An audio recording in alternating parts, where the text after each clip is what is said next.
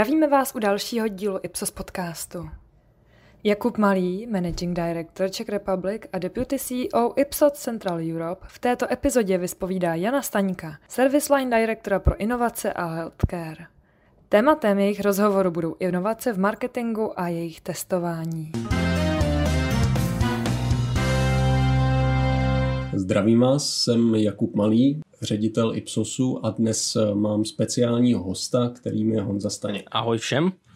Honzo, ty máš u nás na starosti testování inovací a nových konceptů už, jestli správně tuším, víc než 15 let. Vidíš, že se teď něco mění nebo bude inovovat vlastně těžší teď v současnosti? Jak to vlastně je? Je to skutečně tak, je to už teda 15 let, takže člověk za tu dobu může sledovat i nějaký vývoj. To, jestli bude inovovat těžší teď v nějaké té covidové nebo možná postcovidové době, to je celkem složitá otázka, nás to pochopitelně dost zajímá. Pravda je, že inovovat bylo a bude asi těžký vždycky. Já možná jenom na úvod řeknu pár takových čísel. 80% toho, co se testuje v market research nebo ve výzkumu trhu obecně, tak nikdy na ten trh uvedeno není. Uh, taky někdo když si sečetl, že 50% všech zdrojů na vlastně new product development se ve firmách v průměru vynakládá na něco, co na konci není úspěšné. To jsou všechno celkem starý čísla z nějakého 2000, 2000 něco, ale já, když jsem kouknul do naší databáze konceptů, troufnu si říct možná do největší databáze konceptů na světě, tak i my vlastně klientům zcela jasně propouštíme v průměru nějakých 14% konceptů, kdy říkám, že tohle je jasný vítěz, který takhle můžou vzít, uvíct na trh a bude to úspěšné. Těch takových nadprůměrných konceptů, co se kvalifikuje, je obecně v poslední době nějakých 30%.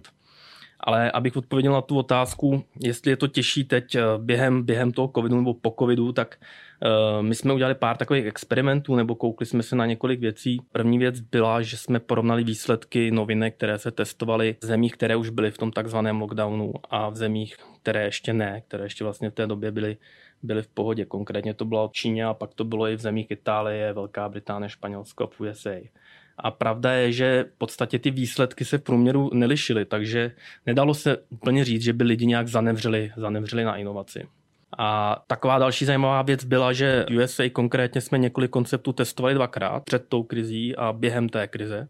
A zase ty výsledky překvapivě možná vyšly skoro naprosto stejně. A to nejen co do nějakého celkového výsledku, ale skutečně v nějaké diagnostice, v nějakých dílčích ukazatelích. No a asi nejzajímavější věc byla, když jsme vzali celou tu historickou databázi a my jsme chtěli najít nějakou analogii, takže vzali jsme konkrétně všechny testy z let 2008-2009, což dneska někdy nazýváme tou velkou ekonomickou krizí.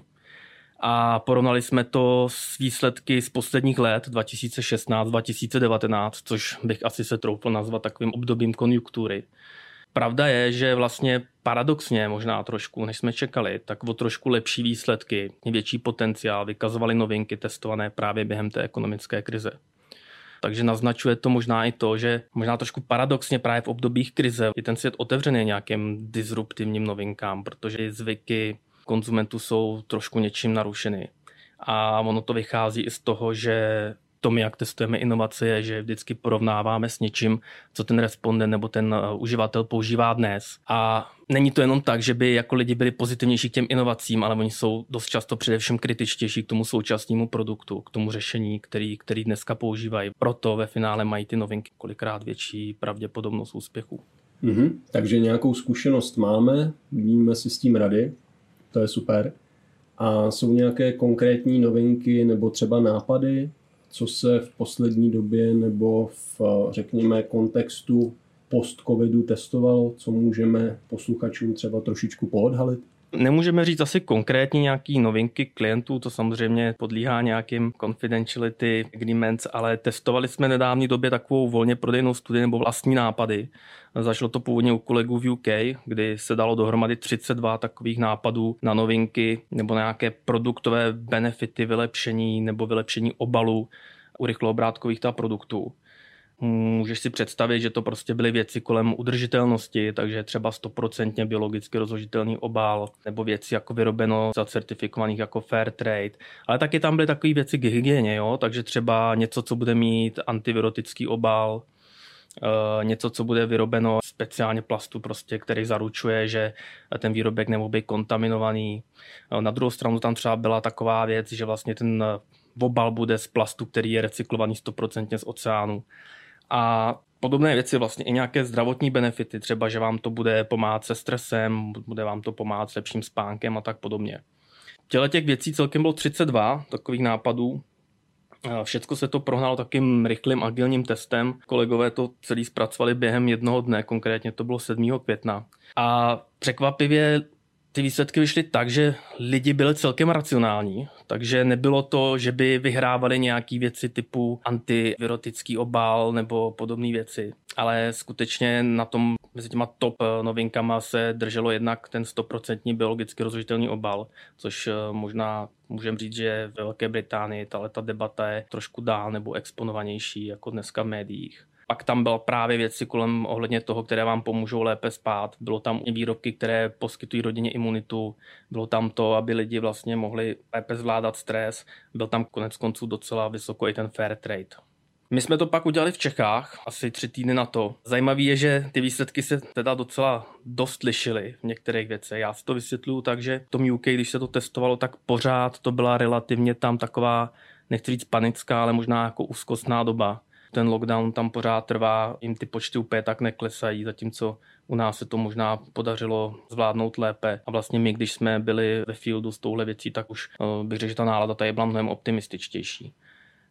U nás oproti těm zdravotním benefitům, tak skutečně, co hodně vyvstalo, tak je takový environmentální trend, nebo dejme tomu ta udržitelnost dlouhodobá. E, skutečně jedna z top věcí byly právě obaly vyrobený ze 100% recyklovaných plastů e, z oceánu. Úplně to položka, co nás hodně překvapila, ale tady my jsme dali celkem i respondentům volnost v tom představit co to je, tak to byly smart etikety. Jo, takže nějaký chytrý etikety, které jdou dál za tu papírovou etiketu a dokážou vám říct třeba, jestli ten produkt už není prošlý, nebo jestli ten obal nebyl poškozený a tak podobně. Mm-hmm. To zní hodně zajímavě, vypadá to na spoustu znalostí. Napadá mě, jsou tam třeba rozdíly mezi cílovými skupinami? Popravdě více tuhle tu preferenci různých věcí řídí ženy, je to možná jasně daný tím, že oni jsou většinou ten primární nakupující eh, potravin do domácnosti, takže to asi tak nepřekvapí.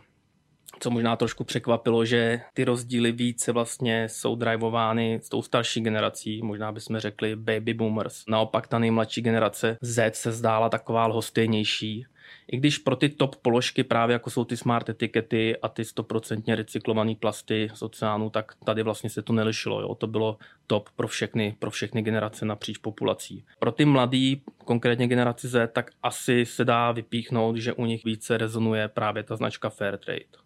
Ta udržitelnost v tomhle mi zní hodně zajímavě. Možná mě napadá, když se podíváme do spousty prohlášení firm, tak eh, tam něco v této souvislosti najdeme.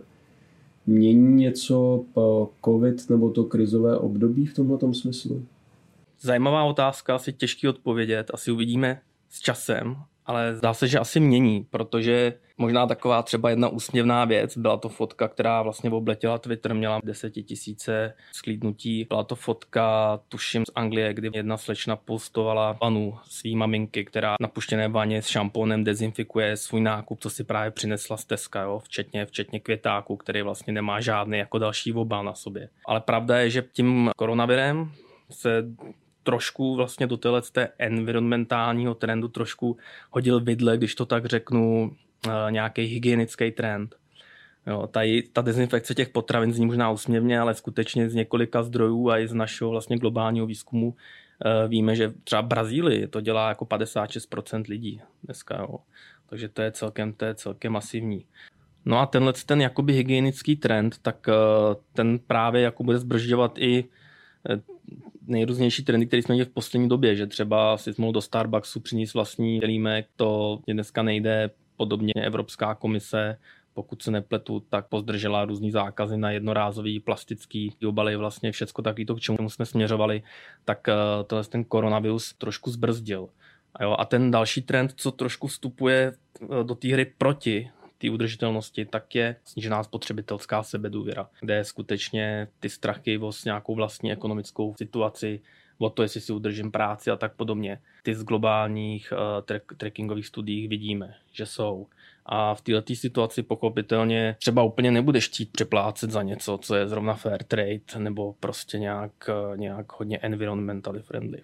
A znamená to teda, eh, jenom abych si to utřídil, že by na to měli výrobci a značky rezignovat? Teď myslím na tu udržitelnost celkově.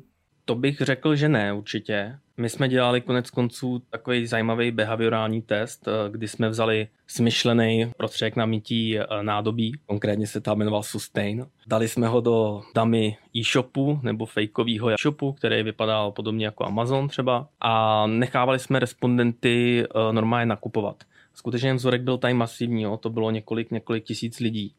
No a co jsme tam udělali je, že jednou ten produkt na sobě eh, neměl žádný nějaký environmentální claim a jednou tam bylo pod tím vlastně názvem té značky napsáno Made with Ocean Plastic, vyroben z plastu, který byl recyklovaný z oceánu. No a skutečně ve chvíli, kdy tam ten, ten sustainability claim byl, tak ten nákup narostl. A to celkem drasticky. Jo. Bylo to 3% oproti 1% nákupu ze všech těch návštěvníků té stránky což se může zdát jako málo, ale je to vlastně 300%. No a pak ale my jsme si hráli ještě dál a my jsme postupně zvyšovali cenu tohohle toho environmentálního výrobku, takže jsme tam testovali různý price pointy a hned za tu vyšší cenu se ukázalo, že v podstatě ten zájem o ten výrobek se vrací na tu původní hladinu toho produktu, kde ten environmentální claim nebyl. Čili já bych řekl, že asi zanevřít by jsme na tyhle snahy neměli, ale co je dneska, je jasný, že to není nic, za co by si výrobci mohli chargeovat premium, když to řeknu takhle anglicky, ale určitě to, určitě to může být něco, co vás odliší a v tomhle kontextu asi bychom měli zdůraznit, že dá se očekávat pět velký tlak eh, ze strany private labels. Takže nějaký to odlišení kvalitativní nebo environmentální bude určitě potřeba. Teď mě trochu napadá, že se tady bavíme o inovacích ale jak je to vlastně s tím samotným výzkumem nebo testováním inovací? Inovuje se i tam vlastně? Jasně, i my v inovacích nebo v testování inovací musíme inovovat. Jednak to samozřejmě děláme rádi, jak chceme, ale eh, děláme to proto, že i ten svět se mění, takže my musíme na to nějak reagovat. Jo, a když říkám, že se mění, tak jsou to asi takový možná dva hlavní tlaky. Eh, jedna věc je, že dneska ten svět se enormně zrychluje a konzumenti mají samozřejmě nepřeberné množství volby. A ty lidi nedělají volbu nějak moc racionálně nebo že by nad tím nějak dlouhodobě přemýšleli. Jo. Ty, to, vlastně člověk by se zbláznil, kdyby měl každý den udělat eh, stovky rozhodnutí o tom, jakou si koupí značku, třeba pracího prášku. Čili tyhle rozhodnutí fakt vznikají hodně rychle, na nějaký až nevědomý úrovni. A on tomuhle by měl asi odpovídat i ten způsob, eh, jak tohle rozhodování testujeme. Čili i ty naše nástroje se dneska snaží hm, hodně inspirovány vlastně behaviorální vědou přiblížit právě tomuhle tomu nevědomému rychlému rozhodování. Zbavujeme se dneska škálových otázek, to je na místo toho, aby nám respondent zaškrtával někde nějaká čísla, tak eh, dost často ukazujeme věci proti sobě, ať už je to třeba ta novinka versus to, co používám dneska. A ptáme se na preferenci a na pozadí vlastně toho testu. My měříme čas, jak dlouho trvalo, než se eh, člověk rozhodl, což nám dodává nějakou další granularitu a nějakou dimenzi vlastně toho, jak ten člověk je o té své volbě přesvědčen. No a ten druhý tlak možná je, že mění se i docela, jak to nazval, marketingový stimuly, nebo to, co nám třeba chodí od klientů k testování. A je to tím, že se mění ty marketingový nebo komunikační kanály. To je Jestliže dřív jsme byli zvyklí na klasický koncept, kde to bylo hezky rozepsaný, dala se z toho už trošku vyčíst, jak bude vypadat třeba televizní komunikace a tak podobně. A budu citovat třeba jednoho klienta, tak eh, ten říkal, když jsme to po něm chtěli, vy po mně ale chcete něco, co u nás ve firmě nikdy nevznikne, protože my třeba vůbec ATL komunikaci nemáme, naše komunikace je dneska jenom digitální, dost často je to jenom banner nebo prostě jenom nějaký vizuál obalů v e-shopu a tak podobně. Čili dochází k něčemu, co my nazýváme někdy interně kolaps tradičního stimulu. To je dost často už se nedá mluvit o tom, že něco je ve fázi konceptu, něco ve fázi nějakého nápadu, tak podobně, ale často se to tak jako blenduje, je to něco mezi. Takže pochopitelně ty nástroje dneska jsou způsobeny tomu, aby byly vlastně co nejvíc univerzální, aby se s nima, když to tak řeknu, dalo testovat cokoliv nebo nápad v podstatě v jakýkoliv, v jakýkoliv fázi svého vývoje. A zasteskne se ti třeba někdy po klasičtějším testování inovací typu kompletní simulated test market eh, i třeba s nějakou předpovědí prodejů? Myslíš konkrétně třeba simulated test market, kde postavíme shelf na lokaci, týden tam vodíme lidi, kteří si něco kupují, pak jim to na týden dáme domů vyzkoušet a pak si ještě za týden zeptáme, jestli si to koupí znova a tak podobně. Prostě tradiční experiment. Potom se mi hrozně stýská, samozřejmě. Ale doba je taková, že, že rychlejší. Tohle často tohle často prostě už tomu tempu nestačí. Já myslím, že co je důležitý u těch nových nástrojů, které jsou dost často, říkáme dneska agilní, ale prostě jsou takový jako eh, možná zrychlený, možná pro někoho je to až jako simplifikace, tak je ale důležité, aby za sebou měli nějaký rigorózní základ tomhle si myslím, že právě Ipsos má obrovskou výhodu, protože ty modely vyvíjel už od 80. let, dneska možná zkosnatělý nebo pro někoho příliš akademický, ale je určitě dobrý, i když i ty vlastně nový simplifikovaný nástroje vznikají na základě něčeho, co bylo jako verifikovaný a validizovaný. Jo. Takže to je, to je asi důležitý. A kdo ví, jako není úplně pravda, že by se nikdy takový testy nedělaly, ale určitě se jich dělá méně než dřív. Honzo, moc díky za spoustu zajímavých, užitečných informací a děkujeme za pozornost. Já díky za pozvání. Slyšeli jste epizodu Ipsos podcastu s Jakubem Malým a Janem Staňkem. Více zajímavostí z Ipsosu najdete i na našem webu www.ipsos.cz, na Facebooku Ipsos Czech Republic, ale podívejte se i na náš LinkedIn Ipsos Czech Republic a na YouTube nás najdete jako Ipsos.cz. Díky moc a hezký den!